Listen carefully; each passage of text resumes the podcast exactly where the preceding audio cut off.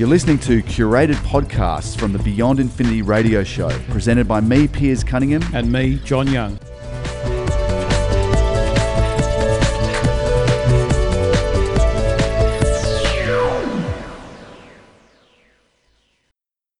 If you've ever gone to a website, uh, an e-commerce website, for example, and you've had a, a look around, or maybe you do a search in uh, one of the big search engines, Google, etc., uh, let's say you're looking for a TV or headphones or a camera or a phone, and you don't buy something straight away, but then you, uh, you know, you, you, go back into your mobile phone and you have a flick through Facebook and you start seeing advertisements for those products, or maybe you head to another product, another website which has then got banner ads in there, and they're advertising links to uh, whether it be an e-commerce site or, or related to the product you've been searching. That's all because your information, uh, as we've said many times before, your information is being tracked. Mm. Your activities online are being tracked and that's being stored. And there's a profile that's being built up around you and the, the types of things that you like and do and places you go.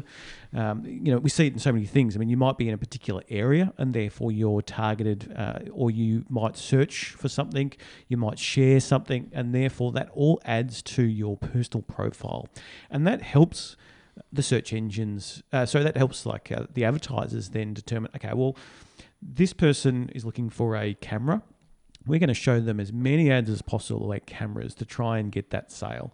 It's good for advertisers, it's good for these search engines, but it's not necessarily good for us, the consumer, because there's all of this data that they've got built up about us.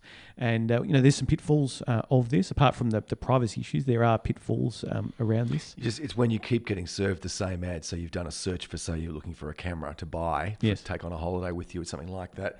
And, uh, whenever you open a browser window, whatever site you're looking at, you're seeing the same ad at the top of it. Yeah. And that is using tracking, it's using cookies and stuff. So there are uh, uh, was, settings on some browsers which allow you to select do not track, which can stop that, and obviously clearing out the cache of cookies and, uh, and your history and stuff every so often through your browser settings can also mitigate that effect. Yeah, well, the issue is that the do not track option, I mean, uh, there's that has been built into browsers for mm. some years, and mm. you can go into the settings and you can find this do not track and there's a tick box, and you can you know turn that on or off. So if you don't mind, then you can leave it uh, so that anybody can track you, or you can tick the box that says do not track. The issue is it's not a legal requirement; it's more of a on a system. So if a um, oh, really? if Google or Facebook uh, want to track you, well, okay, you've you've asked them not to. They're like, oh, okay, we, we won't do this, and then in the background they're still tracking all that information. So there's nothing in this that says it has to be done. I mean, there might be, um, you know, Europe's a bit more uh, particular about this GDPR thing. rules exactly. So there are a few differences there, but for the most part, it's it's not really respected to the nth degree. They're not saying, all right, we won't track you at all, and and this has led to uh, DuckDuckGo, which is a it's a browser where sorry, it's a uh, search, search, engine, engine yep. where you you might be searching on a camera, for example it's not going to take that search and then I identify you and then store and send that information off to advertisers or track you to then resell. It's a, a completely anonymous, private, uh, untracking uh, browser, uh, sorry, a search engine that you can use. You can use it today if you like, mm-hmm. um, if you're concerned about privacy. Look, I, I, have found that it doesn't always give you know great results. Um, uh, there are obviously downsides to not having many advertisers on board to then fund your research and development and product, uh, but there are benefits too of you know being not being tracked you know privately. And what they've come out and done is uh, they're they're proposing a do not track act 2019. And it's it goes into some detail, but this is them coming forward and basically saying, hey, if someone ticks this box saying do not track, well, it should be legislation. It should be the rules that uh, there are no third party tracking. Uh, there is nothing at all. So some of the key um, key browser settings is that no third party tracking by default, that data brokers would no longer be legally able to use hidden trackers to slurp up your personal information from sites you visit, and the companies that deploy most trackers across the web, led by Google, Facebook, and Twitter, would no longer be able to collect and use your browsing history without your permission. Mm. So that's one of the key things. The other is um, uh, no uh, first party tracking outside what the user expects. For example, if you use WhatsApp, its parent company Facebook wouldn't be able to use your data from WhatsApp WhatsApp in unrelated situations like for advertising on Instagram, which is also owned by Facebook. Mm. Now, as another example, if you go to a weather site, it could give you the uh, local forecast, uh, but not share or sell your location history.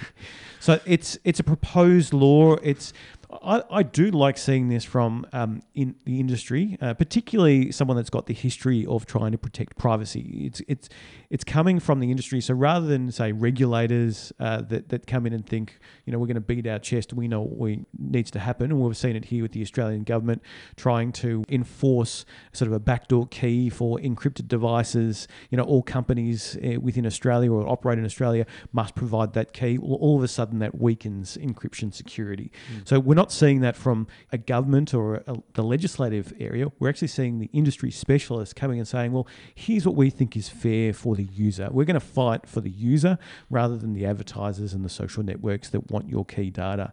It's still got a long way to go. It, it I mean, it's a, essentially a proposed act, but it does have some uh, some good detail in that, which we'll link to the the full act in there. It, it comes down to now if you care about privacy, if you want to see this kind of thing where it's uh, make sure that your history is anonymized, it's not stored, you're not tracked, uh, then promote this, then share it with your friends, then get out there and say, hey, we deserve better, and uh, particularly aim toward you know the likes of Google and Facebook and Twitter and Instagram and, and you know all the all the majors out there. So there's a number of key definitions in this act uh, which you can go through one by one.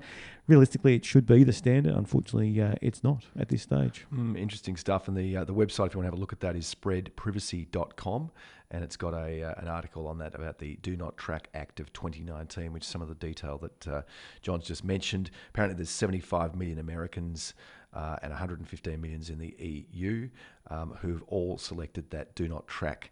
Uh, option mm-hmm. on on a browser that they're mm-hmm. using, mm-hmm. Um, but as you as you mentioned earlier, sadly the uh, a lot of big tech companies, uh, the likes of Google and Facebook and others, don't actually respect that. So it's a, it's as you said, it's a voluntary thing to do not track. It's, That's right. It's not a, uh, a mandatory thing. It's not actually built into the system, which uh, presumably it could be. It, it, could be, and if it's mm. legislated, then all of a sudden, um, if you know the user gets the more control over their privacy, and it should be that you, you can go in and you can go to Google and say delete everything about me, delete my history, delete my browser search. There actually are ways of doing that. It we've, is, we've but it's cumbersome. About, yeah, and you know, if you delete your profile in Facebook, for example, mm. um, you might go back in two or three months and go, actually, I want to restart it all up.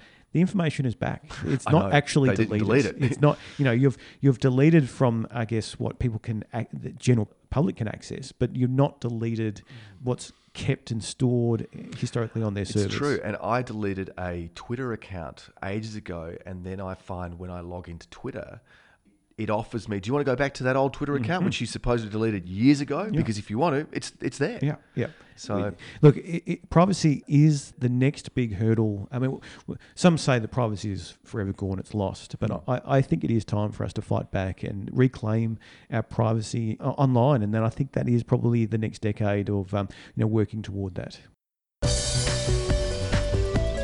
Thanks for listening. We'd love you to review us on iTunes. It's a great way to let others know if you liked our podcast. And don't forget to follow us on social media Beyond Infinity RPPFM on Facebook or Infinity RPP on Twitter.